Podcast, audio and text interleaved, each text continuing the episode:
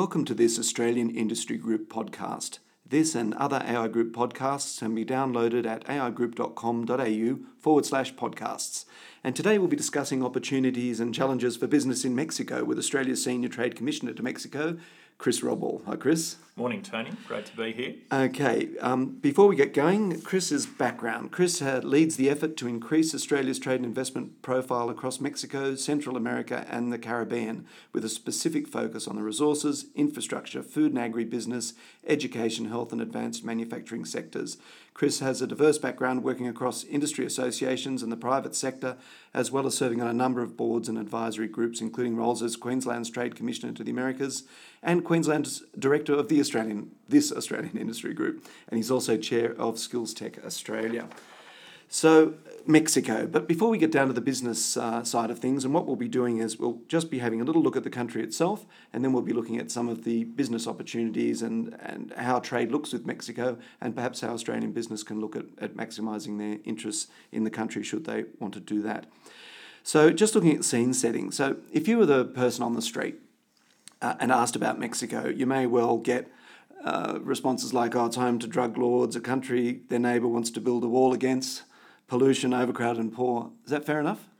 I think that's the uh, CNN stereotype. I, I, think that's certainly how a lot of Australians view Mexico. And part of our role is obviously to help them understand that, in addition uh, to some of those things, and it, and it is true that it does face considerable problems with corruption and drugs and other things.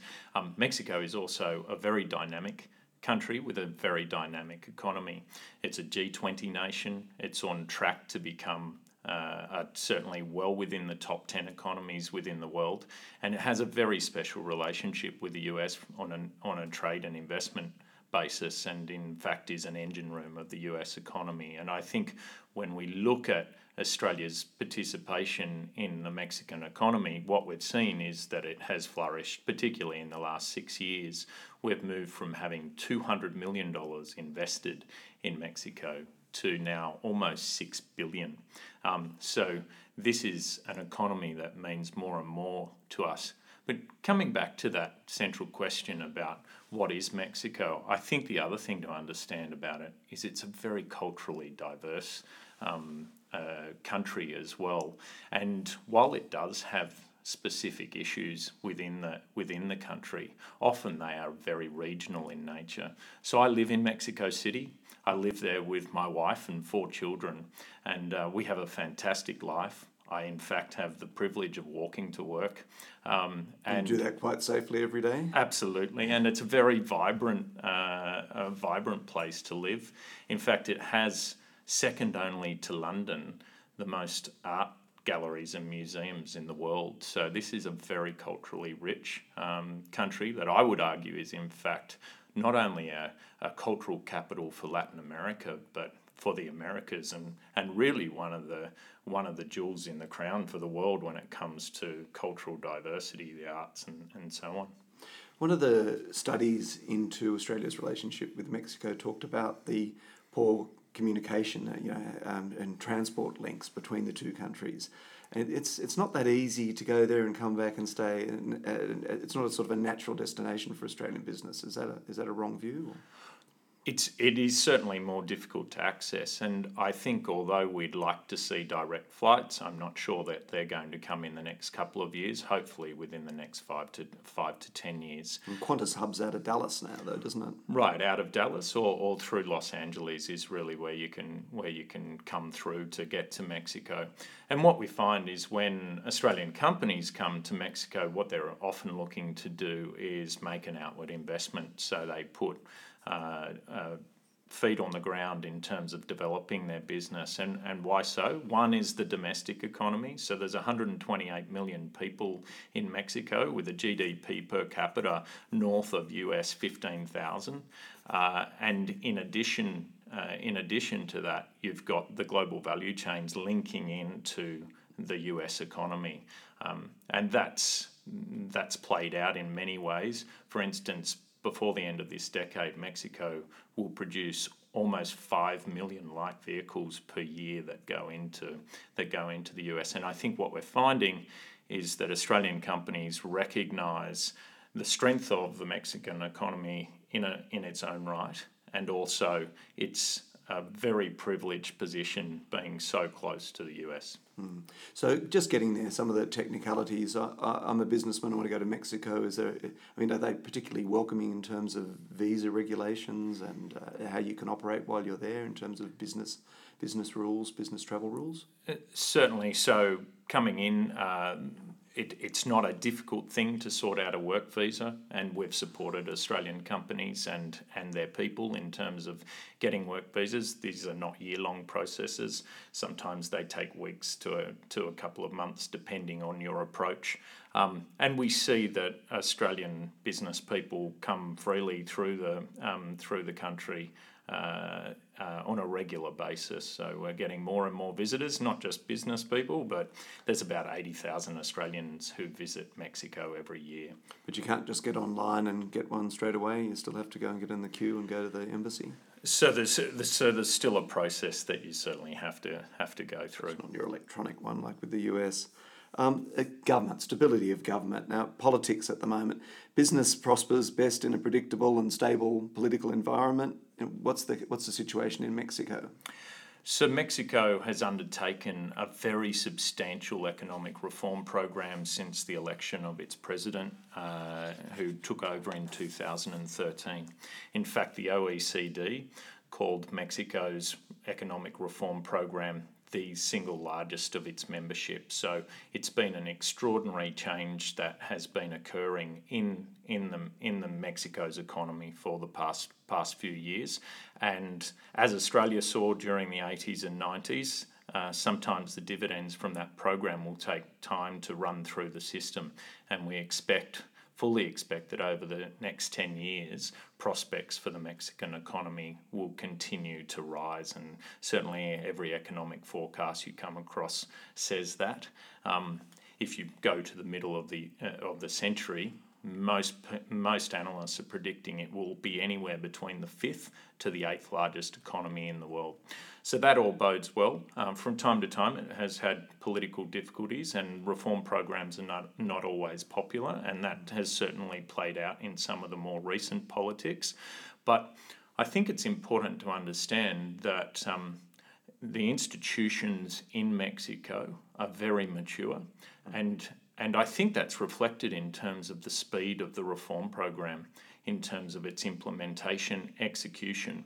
And if we look at that perhaps in relation to the energy sector, um, most international uh, companies in the energy sector will tell you that that reform program has proceeded um, above their expectations, well above their expectations. Mm. We'll go through some of the sectors a bit later, but um, so what about personalities in politics though at the moment? I mean, we've watched the Olympics play out in Brazil, and in the lead up to that, we see the president in all sorts of, of troubles. I mean, we you're going to see three different governments over the next five years, or have you got uh, what's no, it look like? Um, so a president is elected for a five year term. Um, and at the moment, that's President Enrique Peña Nieto, mm. uh, and he will finish his term um, right at the end of next year, of 2017. Um, we fully expect that the transition to uh, to a new president will will occur in uh, through democratic elections, and and I think people can take uh, some comfort from the fact that the political institutions in Mexico work work very well. Right. Uh, uh, your um, pronunciation of his name there made me think of language as well. How important is language over there? Can you get by with just English, or do you really need to have uh, Spanish as well? So it's always helpful to be speaking the local language, but I would say, and this is perhaps uh, an aspect of of uh, of its long term trade relationship with the US that certainly at the most senior business levels, um, English is spoken frequently and fluently. I would say, however, when you're looking at conducting deals that may require um, negotiations and conversations at, at, uh, at middle management level, then it is certainly helpful to be able to speak, uh, speak Spanish. Uh, but but um, many of uh, uh, business is very sophisticated in Mexico. Uh, a lot of the people who run Mexican businesses are Ivy League schooled and uh, and and extremely sophisticated in their outlook and their execution of um, of certain business models that are innovative, whether in the context of Mexico or the world. All right, oh, that's good. The um, just looking at the, you know, the, on a practical level, I know you're saying there's predictable institutions. So if I'm there to do, a, I, want, I want to get a local partner, I want to sign a contract, uh, that contract goes wrong. How, how is that sort of level of governance? What's that like? You know, can you do the uh, the courts predictable? Um, uh, local partners, you know, trustworthy. I know there's very different kinds, but you can always get untrustworthy partners. But going through a difficult process like that, would you mm. find uh, some ease or difficulty? Obviously, in any situation, it doesn't matter in what economy you're in, if you're looking to work with local partners, and that w- will often be the model that you will choose in Mexico, there's a level of due diligence that needs to be undertaken. Um, and so Austrade would always say it's essential you undertake that due diligence. I think the fact that so many Australian companies have flourished, and very large companies, companies such as Amcor, Orica, Macquarie Group, um, have flourished, shows that you can conduct business and uh, and do it well in Mexico. Um, so it, it's certainly not an impenetrable market, but you do need to do your due diligence. Uh, from time to time, um, legal disputes do occur, um, and there has certainly been, particularly in the past two years, a concentration um, from the Mexican government and from uh, commercial players on rule of law issues in Mexico.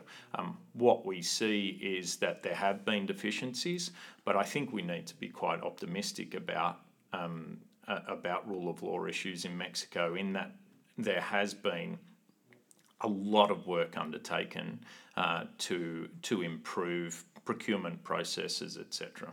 Okay, you mentioned getting a local partner. So, what's the sort of process involved in that?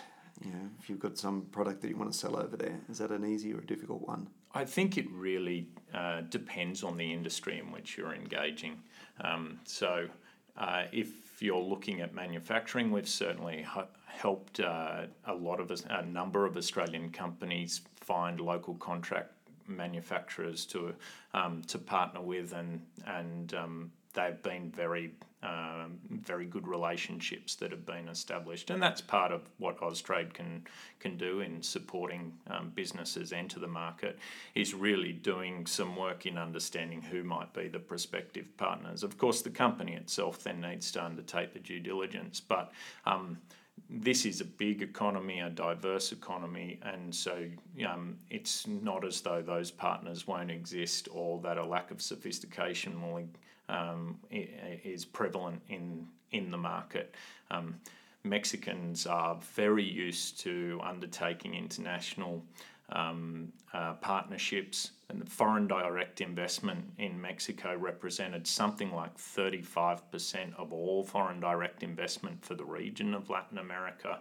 Um, it is it has peaked in recent years, and I think, as I said, that long-standing relationship, particularly with the US and NAFTA, says that they're used to doing business. In fact, that relationship is a million-dollar a minute relationship with the US, so that, that was very actually, substantial. That was actually my next question with NAFTA. Uh, do you find that, and you mentioned manufacturing, do you find that manufacturers come over there to sell back into Australia or to uh, Asia, or are they going over there so they can get into the US?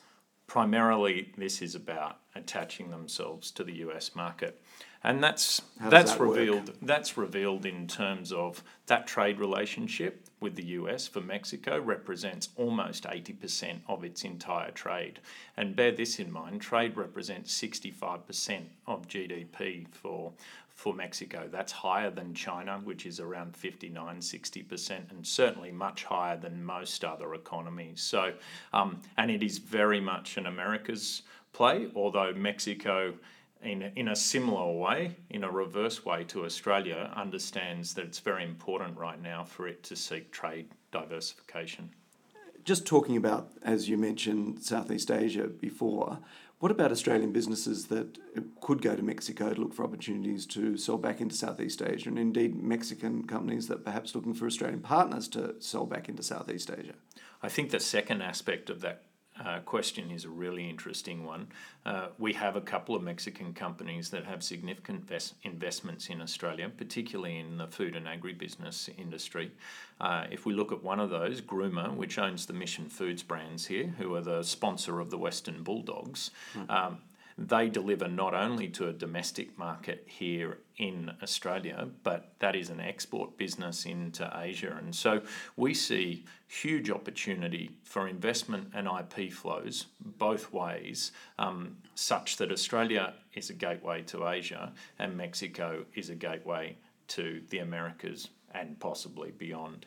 Um, there's also another business that is in canola seed pressing, and again, a very substantial uh, investment, well over $100 million, um, where again, this is looking to deliver product to a local market but also export to Asia. So we feel that we're really just at the start of that, um, developing that relationship. Excellent.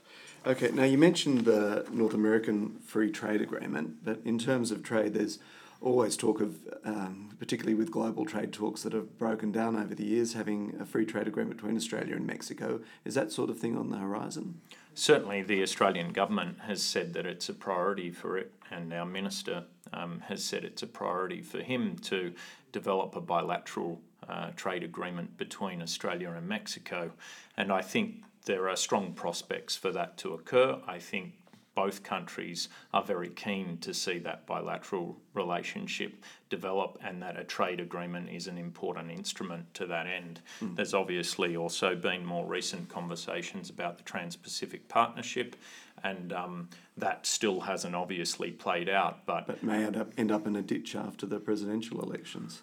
Possibly, but I think. Uh, Have to keep optimistic. It's. Uh, it's difficult to predict right now, obviously, um, and the US political situation is the key con- is obviously the key concern at With the moment. both candidates saying they don't want it, but um, there's also the uh, the tariffs. There is a perception in Australia that um, the the tariffs in Mexico are still pretty high. I think the tariff on industrials is was at nine point six six percent, and there's also applied tariffs on agricultural imports. So these are the sort of things that could be broken down in a free trade, trade agreement, no doubt. If you look at the um, the fine print of the Trans Pacific Partnership, it certainly says there's a huge opportunity there for Australia to extend its relationship with Mexico. Even organisations such as Wine Australia have said that, in respect of the TPP, um, Mexico is probably the most interesting market to be opened up from a wine perspective, and we'd certainly see that it's a very prospective market when it comes to our beef product and, and to other products and services that uh, that that uh, we deliver. Okay, well, why don't we do that? Uh, we'll get down to the nitty gritty of some of the trade. So, um, manufacturers, we've touched on that, but uh, what are some messages for manufacturers that looking to get into Mexico? Do you think? I think the key thing for Mexico, we do see it as very much an outward investment led approach in manufacturing. And I've mentioned some of the companies that manufacture there, which are Australian owned, for instance, Orica, Incitec, Pivot, uh, Boart Longyear. Uh, there are a range of manufacturers, Amcor. I think if you counted um, the aggregate, there'd be more than 20, 25 sites owned by Australian companies in or run by Australian companies in Mexico. So we mostly see it as an outward investment uh, uh, play for for Australian companies. Um, and I, I think unless you're at the very high value add end of manufacturing, I think you'll find it hard to compete. Um, and the reason you do that is not just to get hold of Mexico as a market, but to get hold of the US.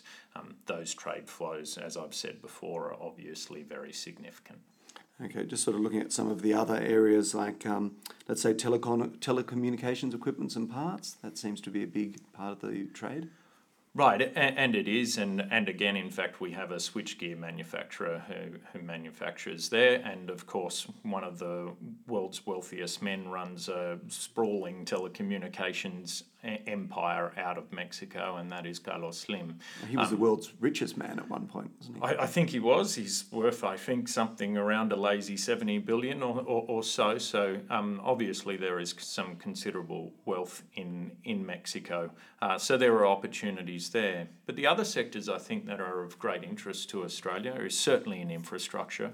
And so if we look at Australian investments there, Macquarie Group is Australia's single largest player in, in Mexico, and it would have about 3 billion US in assets across hydro plants, industrial real estate. In fact, it's the second largest owner of industrial real estate in the country, mm-hmm. uh, telecommunications towers, uh, and they're looking at a greenfield solar project at, uh, at the moment as well, as well as being running a PPP university in, in Mexico.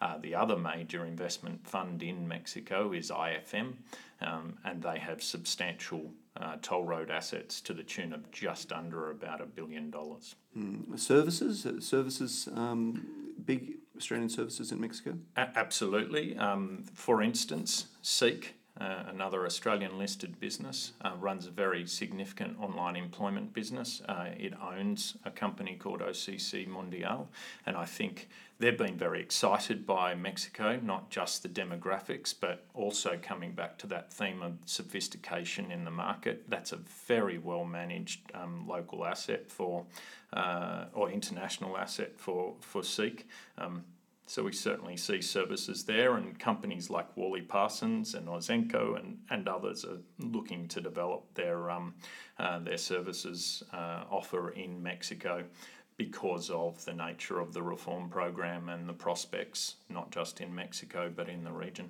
Alcoholic beverages, I, I doubt we'd sell them much beer, as they they seem to have got a monopoly on the world just about on beer these days.